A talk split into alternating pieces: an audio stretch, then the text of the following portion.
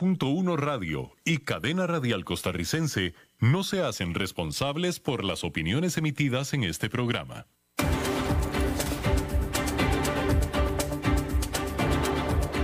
Inicia a las 5 con Alberto Padilla un programa diseñado con el objetivo de llevarte diariamente un tema de actualidad, acompañado siempre de reconocidos editorialistas, de lunes a viernes a las 5 de la tarde por CRC 89.1 Radio, a las 5 con Alberto Padilla. Hola, ¿qué tal? Saludos, bienvenidos a esta emisión de A las 5 con su servidor Alberto Padilla. Muchísimas gracias por estarnos acompañando Gracias por estar ahí. Le mando cálidos saludos desde las instalaciones y la señal de CRC 89.1 FM en San José, Costa Rica, desde donde estamos transmitiendo hasta el punto, en el tiempo y en el espacio en el que usted nos está escuchando, porque estamos saliendo en diferentes vías, comenzando por Facebook Live, en la página de este programa a las 5 con Alberto Padilla, así como también por eh, formato de podcast en las diferentes plataformas las más importantes al menos, Spotify, Apple Podcast, Google Podcast, etc. Aquí en Costa Rica, este programa que sale en vivo en este momento a las 5 de la tarde, se repite todos los días a las 10 de la noche aquí en CRC 89.1 FM. En esta ocasión, a cargo de los controles, al otro lado de los cristales, el señor David Guerrero y la producción de este programa, la producción general, a cargo de la señora Lisbeth Ulet.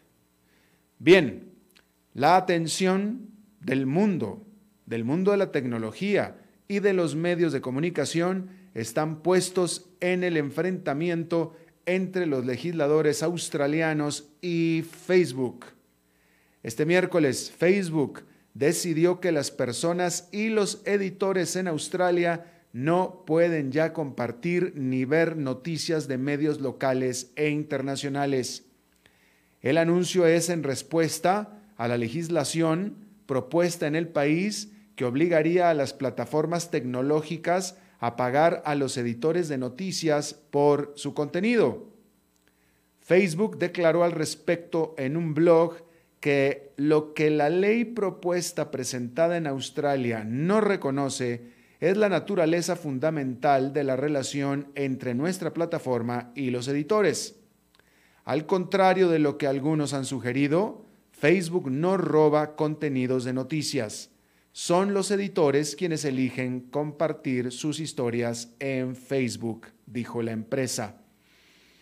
La medida desató el caos en Australia ya que los servicios de emergencia y bomberos, las organizaciones benéficas contra la violencia doméstica, por ejemplo, y las agencias estatales de salud se vieron arrastradas inadvertidamente por el abrupto cambio de política, ya que ahora tampoco pueden publicar y diseminar noticias e información respectiva de sus actividades. Y mientras que Facebook parecía decidido a entrar en un duelo con los legisladores australianos, Google señaló que estaría cediendo a la presión. Esto porque Google y News Corp, que es el conglomerado de noticias propiedad de Rupert Murdoch, anunciaron un acuerdo de tres años en virtud del cual el gigante tecnológico pagará la licencia del contenido de News Corp.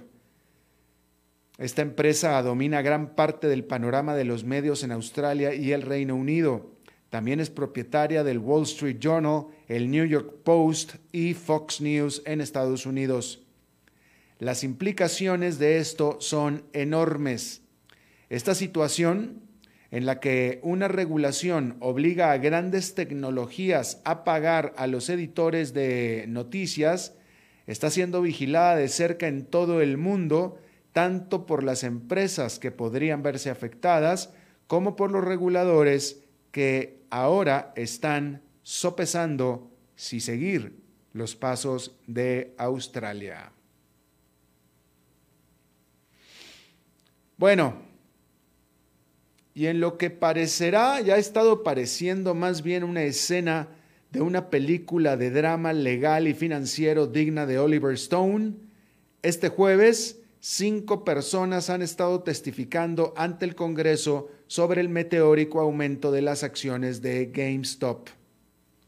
La subida obligó a la casa de corretaje al menudeo, sobre todo a varias casas de corretaje al menudeo, pero sobre todo Robinhood, a detener temporalmente las órdenes de compra de las acciones que luego se desplomaron precipitadamente.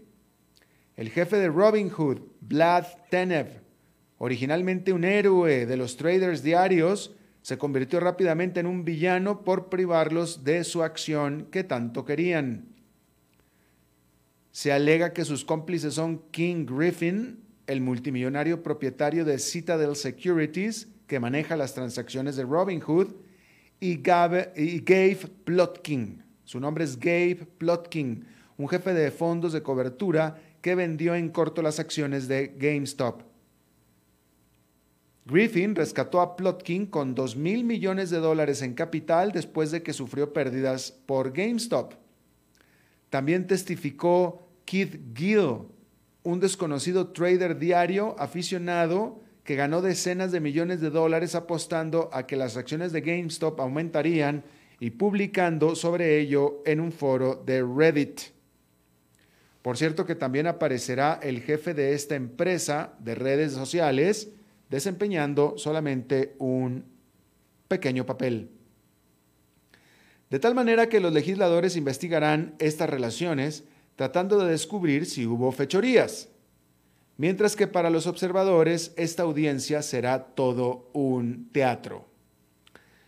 Hay varias direcciones que los congresistas podrían tomar, pero esto es lo que sigue siendo lo más importante. Uno, son los elementos tipo videojuegos usados por las aplicaciones como Robinhood lo que genera el ánimo a los pequeños inversionistas a tomar riesgos desinformados y también desenfrenados? Dos, ¿qué pasa con el fácil acceso al apalancamiento y las estrategias de inversión sofisticadas y de mayor riesgo como el comercio de opciones? Tres, Robinhood vende su flujo de órdenes de operaciones a creadores de mercado como Citadel, que luego ejecuta las operaciones. ¿Crea esta práctica conflictos de interés? 4. ¿Qué medidas se podrían tomar para hacer que las ventas en corto, lo que permite a los inversores beneficiarse de la caída de las acciones, sean más transparentes? 5. ¿Han hecho los reguladores lo suficiente para dar protección contra la manipulación del mercado a través de las redes sociales? 6. ¿Qué tan cerca estaban los maníacos mercados de salirse fuera de control? Y 7. ¿Podría el drama de GameStop haber desencadenado un riesgo sistémico más amplio? No se espera que los legisladores lleguen al fondo de todo esto en un solo día. Esta primera audiencia será más bien informativa, mientras que una segunda audiencia podría atraer expertos regulatorios. Una probable tercera audiencia se centraría ahí sí en la potencial legislación. El frenesí de GameStop sacó a la luz muchas preguntas cruciales, pero complicadas, sobre la estructura del mercado, la protección al consumidor y la compra-venta accionaria en la era de las aplicaciones sin costo y apasionadas comunidades en redes sociales. Esta audiencia puede aclarar algunas inquietudes y plantear otras. Por cierto, que se presentó también este día una demanda contra precisamente Keith Gill por su papel en el caso GameStop. Gill compró acciones de la emproblemada empresa y motivó a los traders aficionados de Reddit a hacer lo mismo. Bueno, pues ahora está acusado de manipulación de mercado y de presentarse a sí mismo como un trader aficionado, cuando la realidad es que tiene más de una década de experiencia en la industria de inversión en bolsa.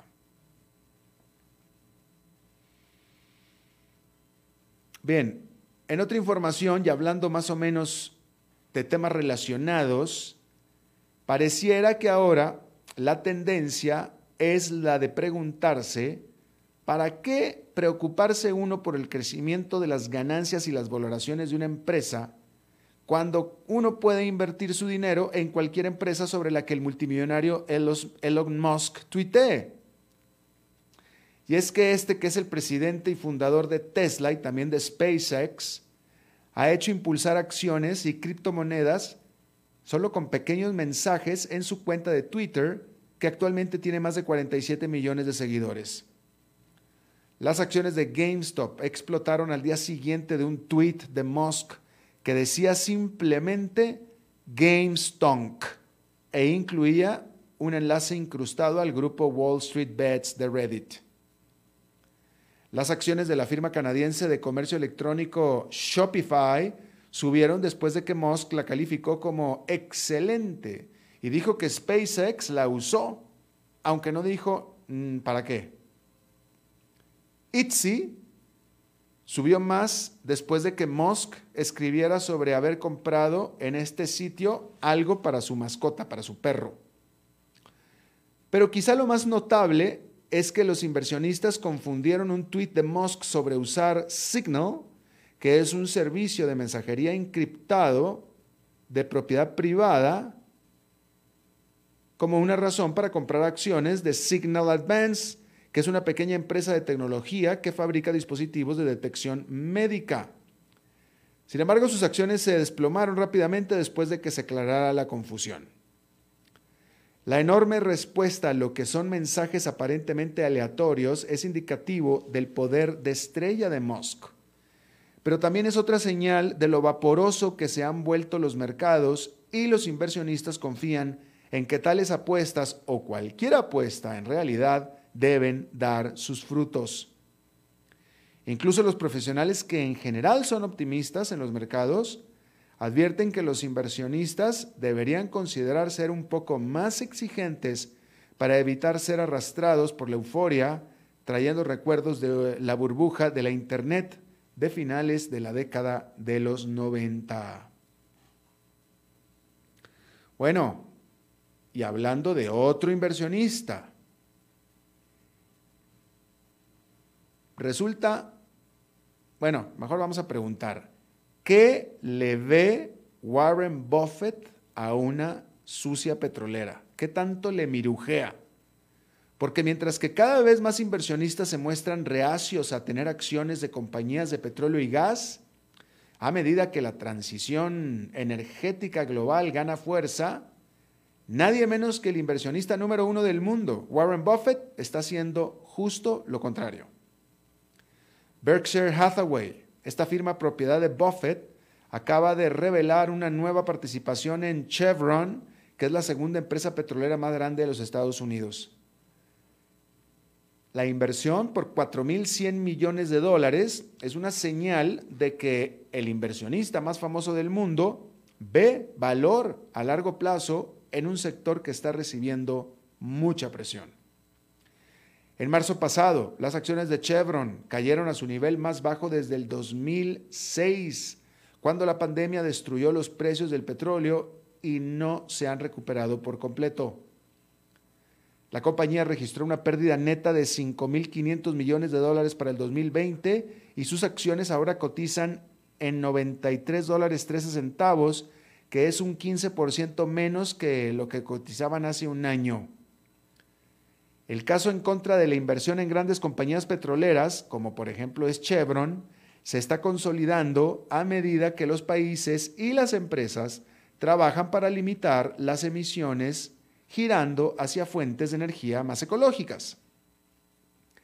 Las grandes petroleras europeas se han apresurado a subirse al tren antes de que consideraran será demasiado tarde. De alguna manera ellos consideran que hay un punto en el que va a ser demasiado tarde y por eso lo están haciendo.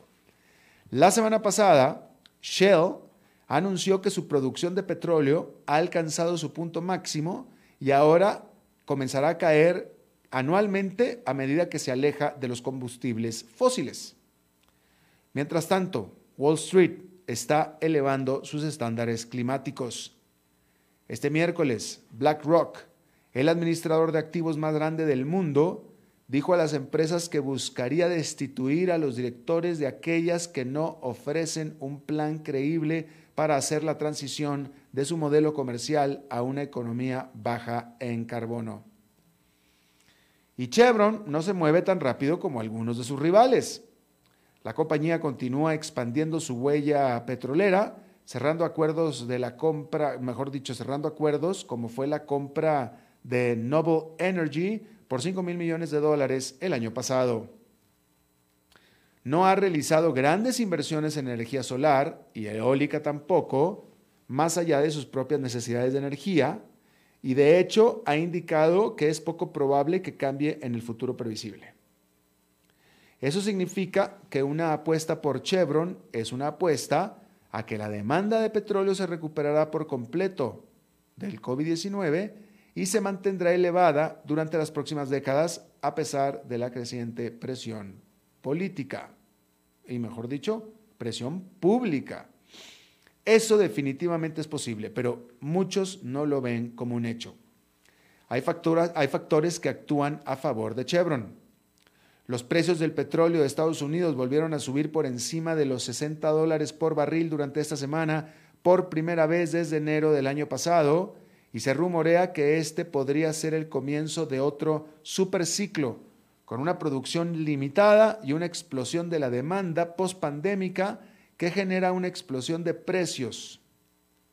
Buffett ha expresado anteriormente su fe en que Estados Unidos experimentará una recuperación sólida y la caída de las infecciones podría finalmente permitir que se produzca un fuerte repunte hacia la segunda mitad del año. Chevron también parece una alternativa dramática a su rival ExxonMobil, que en los últimos meses ha sido blanco de inversionistas activistas que presionan a la compañía para cambiar su estrategia. Seguramente la apuesta del oráculo de Omaha valdrá la pena, pero incluso con el voto de confianza de Buffett, está claro que el camino por delante no será fácil. Bueno, pues Cuatro años de Donald Trump hacen, logran cosas, ¿eh? Logran cosas. Ahora resulta que Europa está comerciando ahora más con China que con Estados Unidos. Y es una señal de cómo, pues, la administración Trump, los cuatro años de Trump y la pandemia está transformando drásticamente la economía mundial. Los datos liberados esta semana por el Servicio de Estadísticas de Europa atribuyeron el cambio a un aumento del 5,6% en las importaciones de China y un aumento del 2,2% en las exportaciones.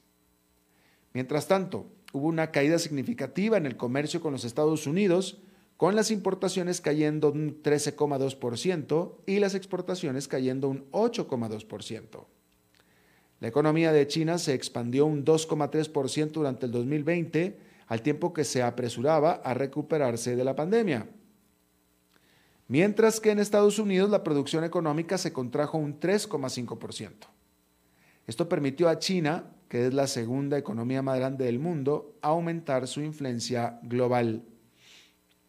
La Unión Europea comparte muchas preocupaciones de Estados Unidos sobre las prácticas de China con respecto al comercio y la tecnología, habiendo dicho anteriormente que considera a China como un competidor estratégico y un rival sistémico. Pero Bruselas todavía busca profundizar los lazos comerciales. A fines del año pasado, Europa finalizó un acuerdo de inversión con Beijing destinado a impulsar el acceso al mercado. La Comisión Europea dijo que estableció obligaciones claras para las empresas estatales chinas que a menudo están fuertemente subsidiadas, subsidiadas y estableció reglas contra las transferencias forzadas de tecnología. No obstante, el acuerdo generó fricciones con Estados Unidos. Jake Sullivan, quien ahora es el asesor de seguridad nacional del presidente Joe Biden, instó a los líderes de la Unión Europea a esperar y a abordar las preocupaciones compartidas sobre Beijing con la administración entrante. No lo hicieron. ¿Por qué es importante? Bueno, porque Biden está tratando de restablecer las relaciones con los aliados y construir una coalición global para hacer que China rinda cuentas. Y ahora la dinámica comercial que surgió durante la era de la pandemia podría complicar definitivamente esos esfuerzos.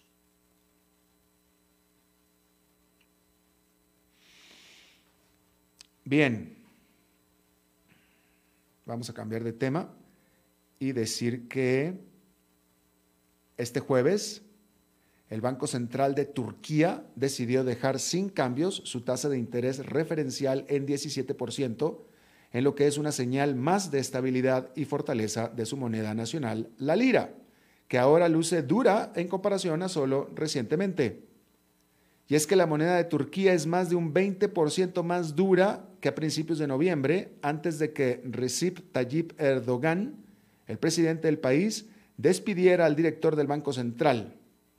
Eso también provocó la dimisión de Berat al-Bayrak, el ministro de Finanzas del país y yerno de Erdogan. Sus reemplazos han hecho un trabajo notable en revivir confianza en la formulación de políticas económicas de Turquía luego de una fuerte caída el año pasado en la moneda del país y sus reservas de divisas. El Banco Central ha simplificado su tipo de interés y lo ha elevado por encima de la tasa de inflación, que sigue en casi el 15%. La esperanza ahora es que los depositantes de Turquía, muchos de los cuales cambiaron a dólares el año pasado, vuelvan a preferir la lira. Y por supuesto que el presidente de Turquía, que tiene puntos de vista poco ortodoxos sobre macroeconomía, mantenga sus manos fuera de su banco central. Antes de pasar a la pausa, quiero eh, hablar otra vez de un punto que hablé eh, por encimita en la semana pasada. Eh, y es sobre este servicio, plataforma que se llama ganancias deportivas. Yo quiero pensar que el típico escucha, típico seguidor de mi programa, no es alguien que va a meter su dinero en ganancias deportivas. Eso es lo que yo quiero pensar. Si es así, o aunque no sea así, de todos modos, escúcheme, porque si es así, entonces sus empleados probablemente sí lo estén haciendo. Y si es usted lo el que lo está haciendo, escúchelo por favor. Este Ganancias Deportivas, eh, eh, eh, que es una plataforma, gananciasdeportivas.com, supuestamente la creencia, el pitch es que usted mete dinero, mete su dinero y ellos, por una combinación de apuestas deportivas que hacen en Europa o no sé en dónde, se generan ganancias que a usted le dan réditos o intereses o ganancias mucho, mucho, mucho, muy superiores a las que le daría un banco, por supuesto, o cualquier otro tipo de inversión en el sistema financiero de, en este caso, Costa Rica o de cualquier país en el que usted me está escuchando, porque hay este asunto de ganancias deportivas en diferentes países. Mire, que no le, que no le engañen, ¿eh? que no le cuenten. El asunto es una pirámide. Punto, se acabó. Es una pirámide. Son pamplinas eso de que invierten el dinero en apuestas y que porque son euros y que no sé qué y se la ponen muy sofisticada. Es una pirámide. ¿Qué significa una pirámide? Que usted, el dinero que usted le pagan, se lo pagan con el dinero que mete otra gente. Eso es una pirámide. Que va cayendo el dinero de arriba hacia abajo, literalmente. Por eso es que a usted le piden y le exigen que meta a más gente adentro de ganancias deportivas, precisamente para que pueda fluir el dinero. Justamente. Ahora, el asunto es muy lindo y la pirámide es muy linda mientras no colapse. Pero las pirámides colapsan y eventualmente van a colapsar. Entonces, este es un juego de tiempos. Si usted quiere arriesgarse, porque la pirámide puede colapsar en cualquier momento y no hay señales, no hay señales.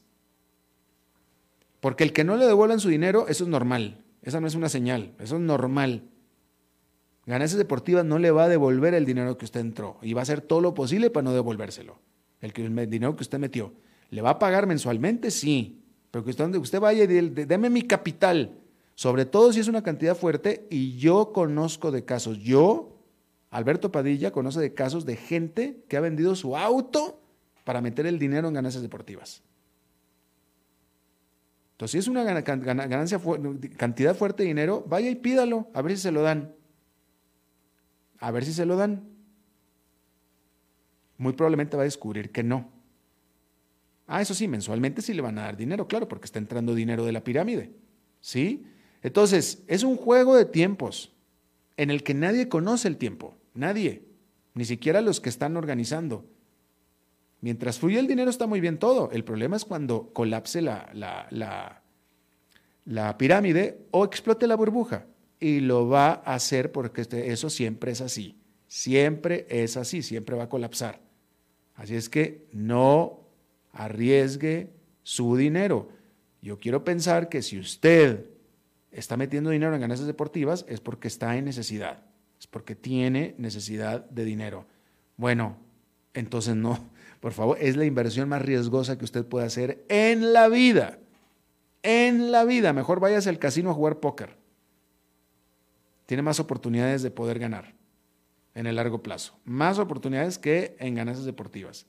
Por cierto, le van a salir usted con que están constituidos legalmente y le van a enseñar papeles y etcétera. Que se los enseñen. Muy probablemente son válidos, no lo sé. Tal, tal vez. Vamos a suponer que son válidos. Eso no quita que es una pirámide es una pirámide y el dinero que usted le pagan se lo pagan del dinero que mete otra gente, no de apuestas y etcétera y, y otros asuntos eh, eh, eh, legales, formales y productivos. No, no, no.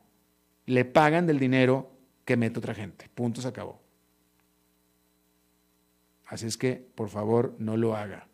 No meta su dinero en ganancias deportivas ni en nada por el estilo. Vamos a una pausa y regresamos con nuestra entrevista de hoy. A las 5 con Alberto Padilla, por CRC 89.1 Radio.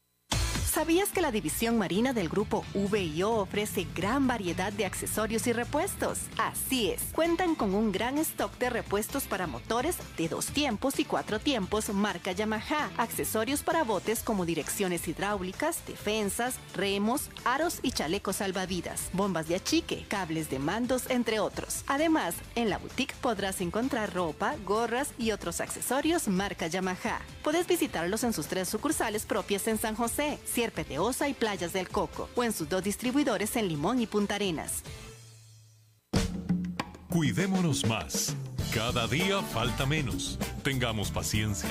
Sabemos que al final juntos lo vamos a vencer. Recordemos que en esta época de COVID-19 hemos logrado hacer cosas que alguna vez creíamos imposibles. Resistamos un poco, que cada día estamos más cerca de reencontrarnos. COVID-19, un problema de todos que resolvemos cada uno. Un mensaje de la Cámara Nacional de Radiodifusión, Canara. Haga crecer su negocio. Facebook, Mercadeo y más. Imágenes en alta definición, estrategia de crecimiento y muchos beneficios. Información al 7189-5277. Paquetes especiales desde 40 mil colones mensuales. Sí, todo eso desde 40 mil colones mensuales. Contáctenos al 7189-5277.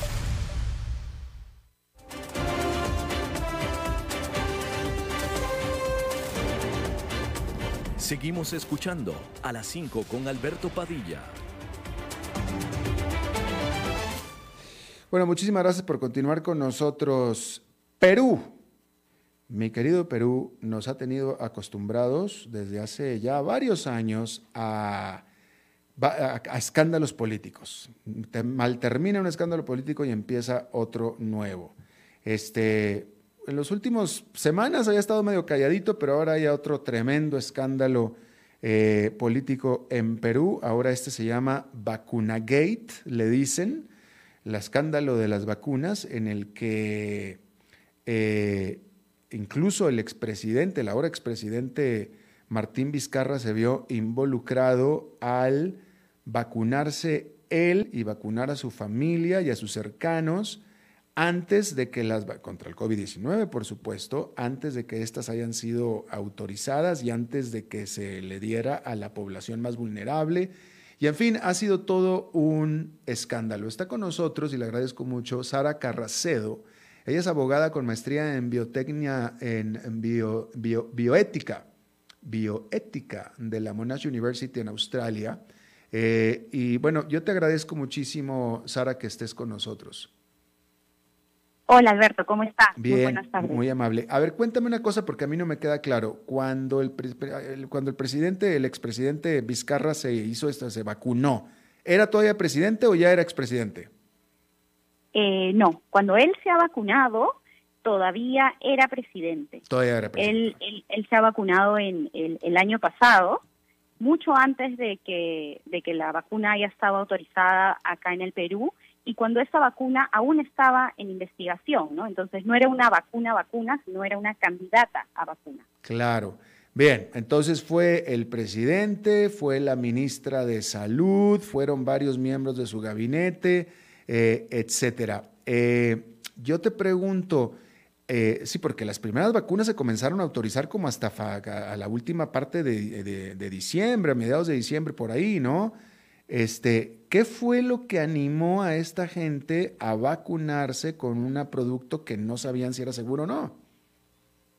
Eh, la verdad es, eh, no, está muy claro aún eh, por qué se vacunaron, porque lo que sucede es que acá se estaba haciendo el ensayo clínico con la vacuna de Sinopharm, que es esta farmacéutica china y eh, una universidad muy reconocida acá de, medicina era quien llevaba a cabo el ensayo clínico, liderado por un investigador muy reconocido también, Germán Málaga.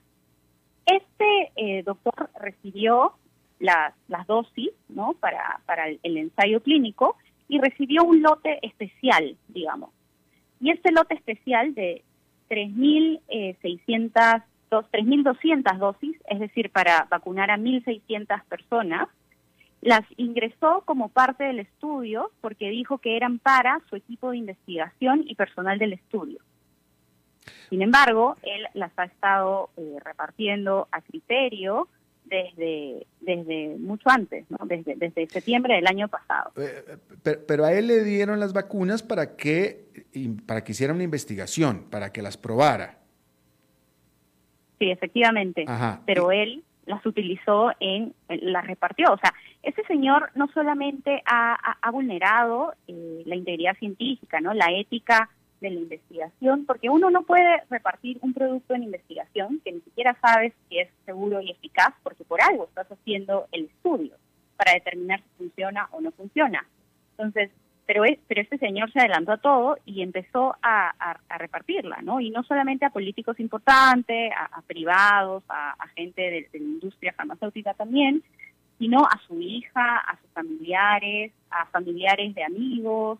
Eh, eh, eh, incluso él ha salido declarando en el Congreso que algunos, hay un grupo a, los, a quienes les ha puesto tres dosis, porque según el protocolo en investigación y según las indicaciones son dos dosis pero él eh, se ha puesto tres dosis. Entonces, claramente es un señor que no, no, no se, eh, digamos, no se adhiere a las pautas éticas, ¿no? A las buenas prácticas clínicas y, y, hace de la investigación algo que no se debería hacer. Eh, yo pienso, estoy seguro que él habrá alegado alegado que, que bueno, este, yo, igual, o sea, me, dieron las vacunas para vacunar a gente y ver las reacciones, y eso fue justo lo que hice, vacuné a gente y estuve siguiendo, monitoreando las reacciones. Eh, sí y no. A ver, él, él, lo que ha dicho, no, de hecho cuando le han preguntado a él, eh, bueno, pero monitoreaste a esta gente, él dice no, porque ellos no eran parte del ensayo clínico. Ah, ok. O sea, él ha hecho muy bien su trabajo como, como a los voluntarios, porque este ensayo clínico además eh, juntó a 12.000 peruanos. Entonces, fue un ensayo clínico grande. Entonces, a estos 12.000 peruanos les ha hecho firmar el consentimiento informado, algunos han recibido placebo, otros la vacuna, y y eso está ahorita ya en análisis de resultados. Pero aparte con este lote especial que tenía, que, le, dicen las vacunas de cortesía, él ha vacunado diestra y siniestra a, un montón, ¿no? A, autoridades, políticos, familiares, otros investigadores de la Casa de Estudios y demás, pero no les ha hecho el, seguimiento. Es más, lo ha tratado como si fuese de algo normal, ¿no? E, e, incluso su justificación es no, pero en pandemia se puede hacer, se puede hacer eso, se puede vacunar al personal, lo cual es absolutamente falso porque ni en pandemia podemos, digamos, eh, incumplir con las normas éticas para hacer investigación con personas. Claro. Bueno, y tú lo has dicho, normas éticas. ¿Cómo, por qué de pronto pareciera, digo, no pareciera, esto de pronto se convirtió en un caso criminal? O sea, están tratando de meter gente a la cárcel. ¿Por qué? Eh, creo yo porque a ver, nosotros ahorita estamos en una segunda ola terrible, ¿no? Eh, estoy hablando más o menos de por día 4.000 infectados, más de 250 muertos, eh, tenemos, no, ya no hay unidades de cuidados intensivos en los hospitales, la gente literalmente se muere en las calles tratando de ingresar a un centro, a un establecimiento de salud. La vacuna ya llegó y se está vacunando al personal de salud que está en primera línea, pero, pero claro, la indignación de toda la población es tremenda, porque mientras todos estamos esperando nuestra vacuna y contentos porque la gente que está en primera línea y sufre eh, el, el, COVID día a día, ¿no? Y para, para cuidarnos a todos, no está recibiendo vacunas, pero toda esta clase política, todo e, este grupo de privilegiados, por decirlo de alguna forma, ya está vacunado, ¿no? Y muchos de ellos eran servidores públicos cuando ocurrió, ministros, eh, viceministros, asesores.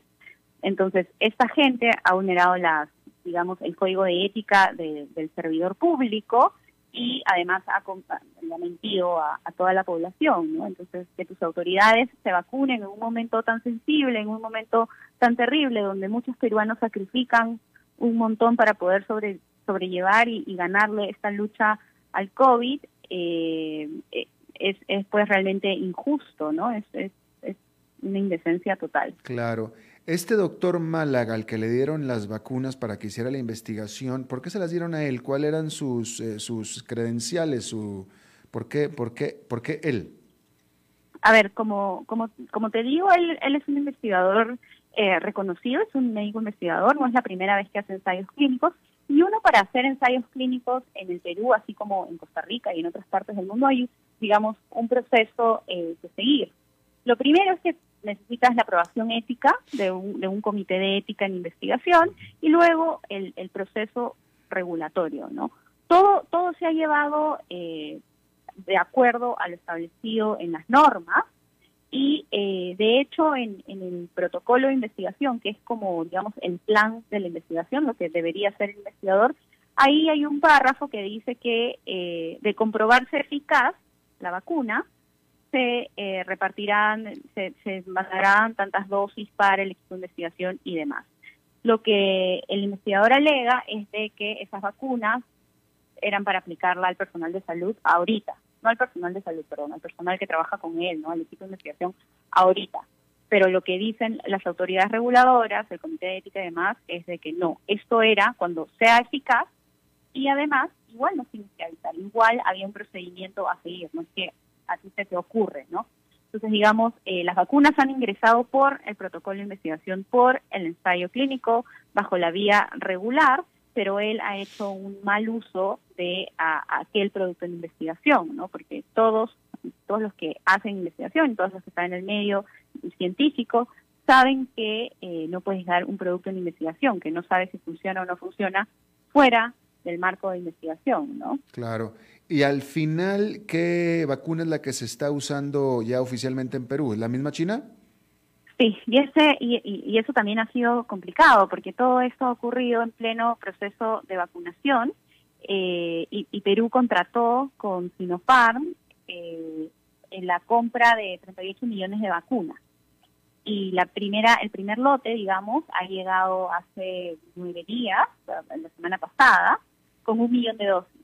Entonces, eh, claro, la, eh, la, población también eh, está molesta, ¿no? Y, creo yo justificablemente, porque toda toda la comisión que negoció, digamos, la, la vacuna, hay varios hay, hay, varios vacunados, el presidente negoció la vacuna, está vacunado, entonces uno comienza a sospechar cuáles fueron realmente las condiciones en las cuales se adquirió la vacuna, ¿no? Y por otra, otro lado pone, pone en juego el, proceso de vacunación que es tan importante, ¿no? La, gente está vacunándose, ya hemos eh, alcanzado vacunar a 124 mil personas en, una semana, nueve días, entonces es bastante, pero claro, levanta sospechas, entonces es ha, sido complicado, ¿no? Pero ahorita la vacuna con la cual se está vacunando en el país es con esta, eh, del, digamos, del, del, escándalo de vacuna gay. Claro. Eh, ¿Me confirmas? Me pareció entender que dijiste que en este momento Perú está en la peor parte de la pandemia, con las peores cifras de, la pandemia para Perú en este momento. Sí, efectivamente, tuvimos eh, la primera ola fue el año pasado, ¿no? Que fue muy fuerte por, por los meses eh, junio, julio, que, que, llegamos con cifras bastante altas, pero ahora en esta segunda de ahí las... Aquí estamos, dale. ¿Aló? Adelante, adelante. Sí, luego de ahí las cosas, eh, digamos, se estabilizaron, los casos bajaron, llegamos a tener menos de, de 30 muertos diarios, muy pocos contagiados, pero eh, con esta segunda ola, de nuevo estamos, eh, los casos siguen en aumento, hemos superado las, las cifras de esa primera ola, ¿no? Y, y, se han de nuevo endurecido las medidas de confinamiento, ¿no? De, eh, estamos en, inmovilización social obligatoria desde hace dos semanas nuevamente. ¿Total? ¿Todo cerrado? Eh, sí. No, eh, a ver, está, eh, es una es una inmovilización un poco más flexible a las que conocimos el año pasado. Se permite eh, trabajar a, ciertos sectores siempre y cuando tengan un pase un pase especial, pero restaurantes están cerrados. no podemos ir a la playa, estamos en pleno verano y no no se puede ir a, a, la playa, digamos al mar. No puedes ir al mar.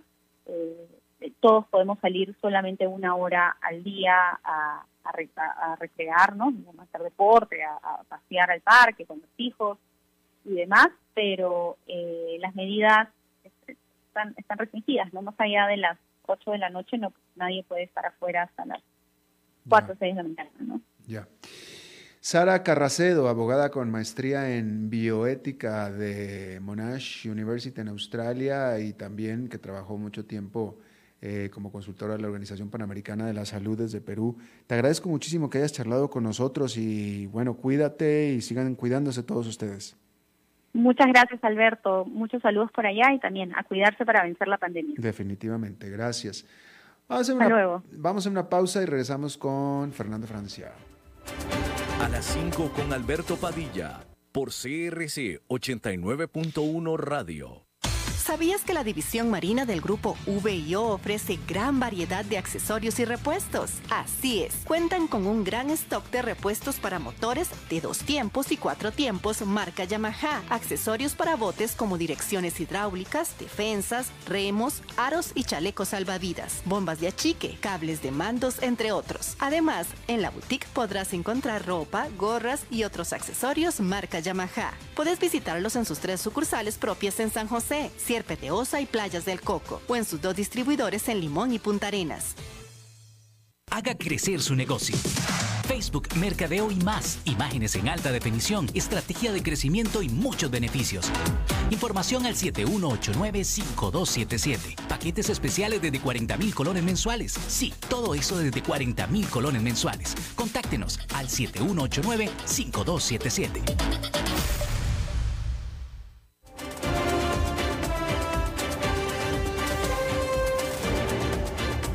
Seguimos escuchando a las 5 con Alberto Padilla. Bueno, como todos los jueves, Fernando Francia con nosotros. Mi querido Fernando, ¿cómo estás? Pura vida, pura vida, muy bien. Y, viendo esa bola de fuego roja prácticamente, justo bajar por la montaña, esa montaña que vos subís todos los días al ir a descansar a tu casa, Alberto. Bueno, pues dichoso tú, yo solamente tengo aquí una ventana nada más y tengo de la vista al señor David Guerrero que no lo pienso describir mucho más. Bueno, bueno, cada uno tiene lo que puede a veces, Exactamente. Pero, pero en algunas partes de, San José se ha estado reportando lluvia en pleno febrero, así que bueno, pasa de todo. Así es, sí, de hecho cuando yo llegué acá estaba lloviendo ahí una, una, una lluvia medio extraña. Sí, Pasa de todo como, bueno, también, por ejemplo, lo que voy a comentar hoy en España.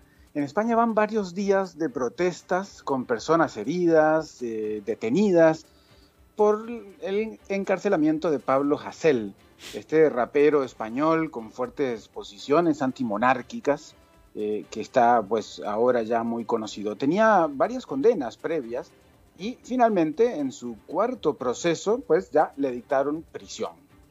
Pablo Rivadula Duró nacido en Lérida en 1988, ha escrito libros, poemarios y ha lanzado algunos discos o singles de hip hop y rap desde el 2005.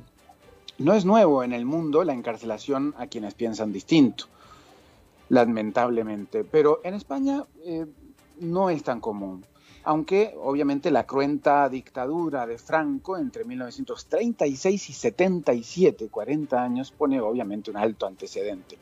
Pero Pablo Hasél tiene algunos temas predilectos.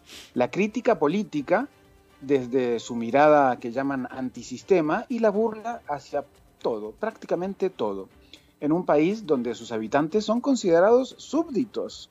No, no sorprende que aparezcan voces críticas que quieran dejar de serlo, obviamente.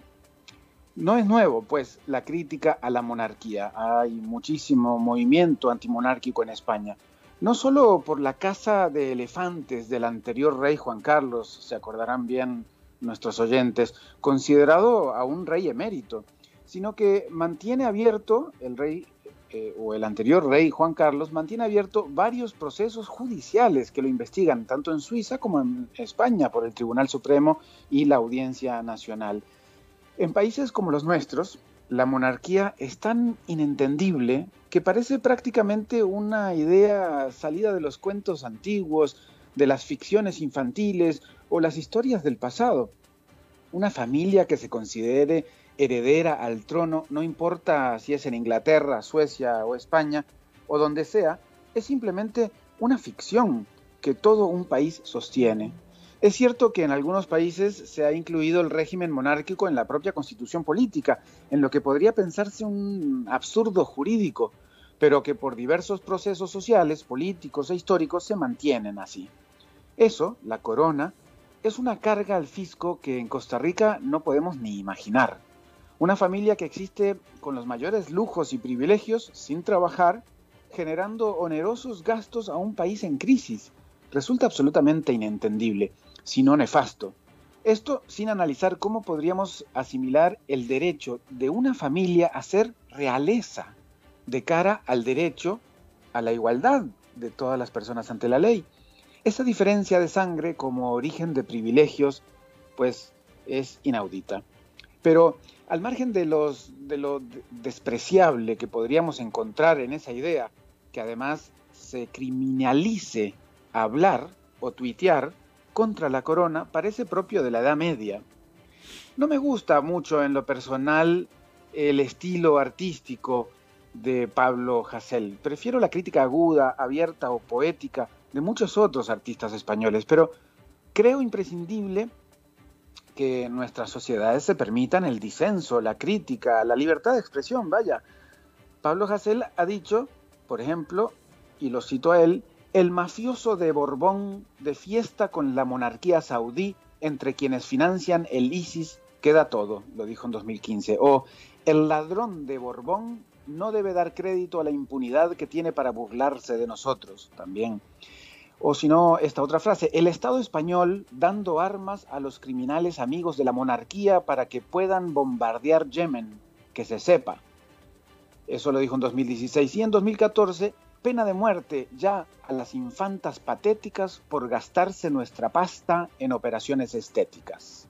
Bueno, entre muchísimas otras frases que se pueden encontrar por internet. Ahora, con su detención, generan justamente esto, Alberto. Estamos en una radio en Costa Rica conversando sobre él y sobre sus letras, alarmándonos quizás del gasto absolutamente innecesario de la monarquía y su sinsentido existencial, lo que provoca la censura, ¿no? Siempre provoca que además de la rabia e indignación que nos pueda generar, pues que es el foco, queda el foco puesto en lo que pretenden censurar.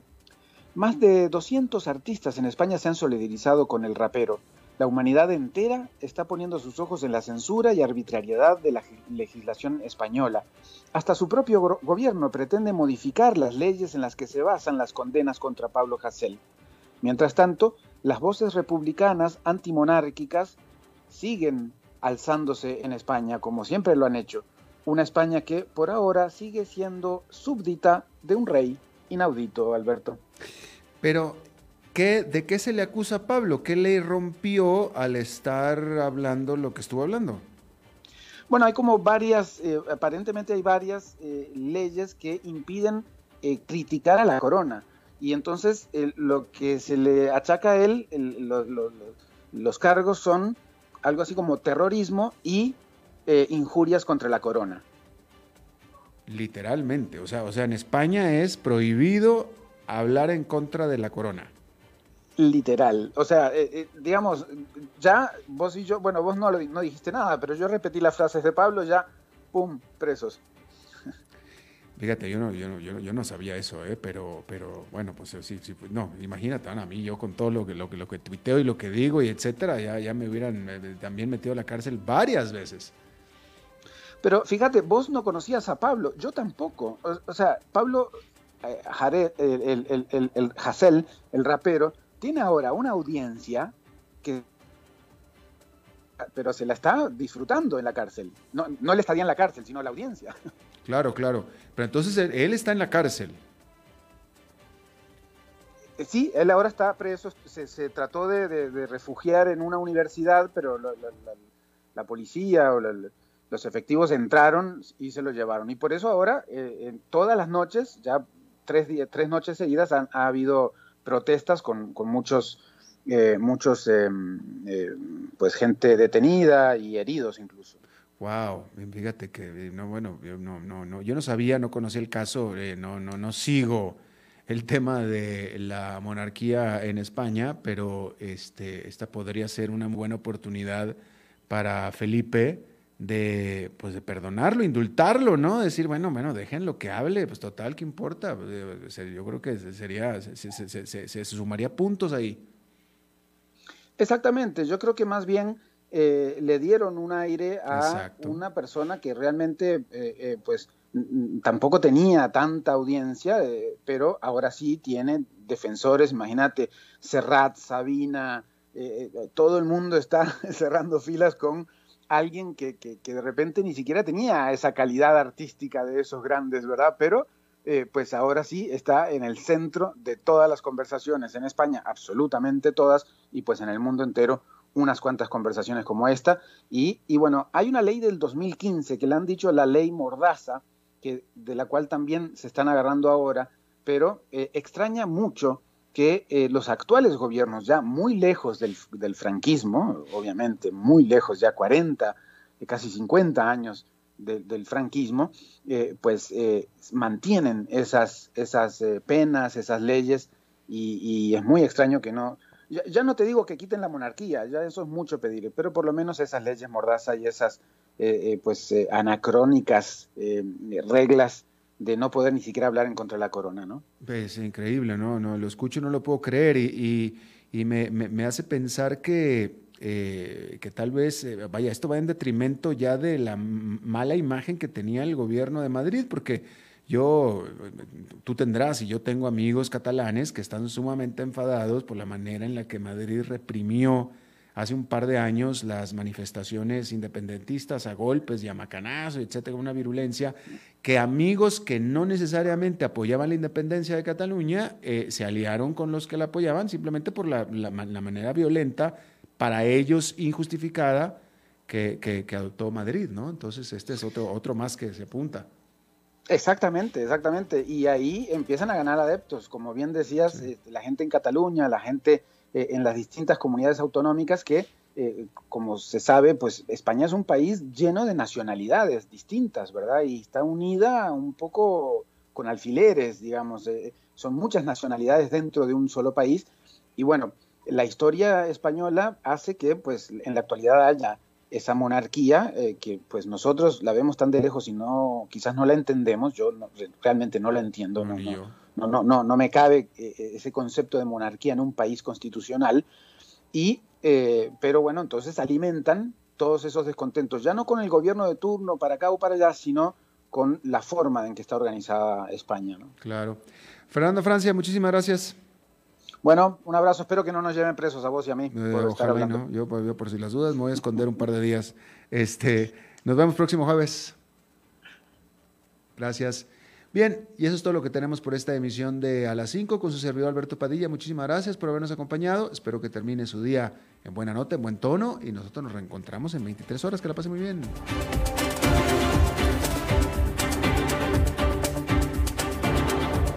Concluye A las 5 con Alberto Padilla. Un programa diseñado con el objetivo de llevarte diariamente un tema de actualidad, acompañado siempre de reconocidos editorialistas, de lunes a viernes a las 5 de la tarde por CRC 89.1 Radio, a las 5 con Alberto Padilla.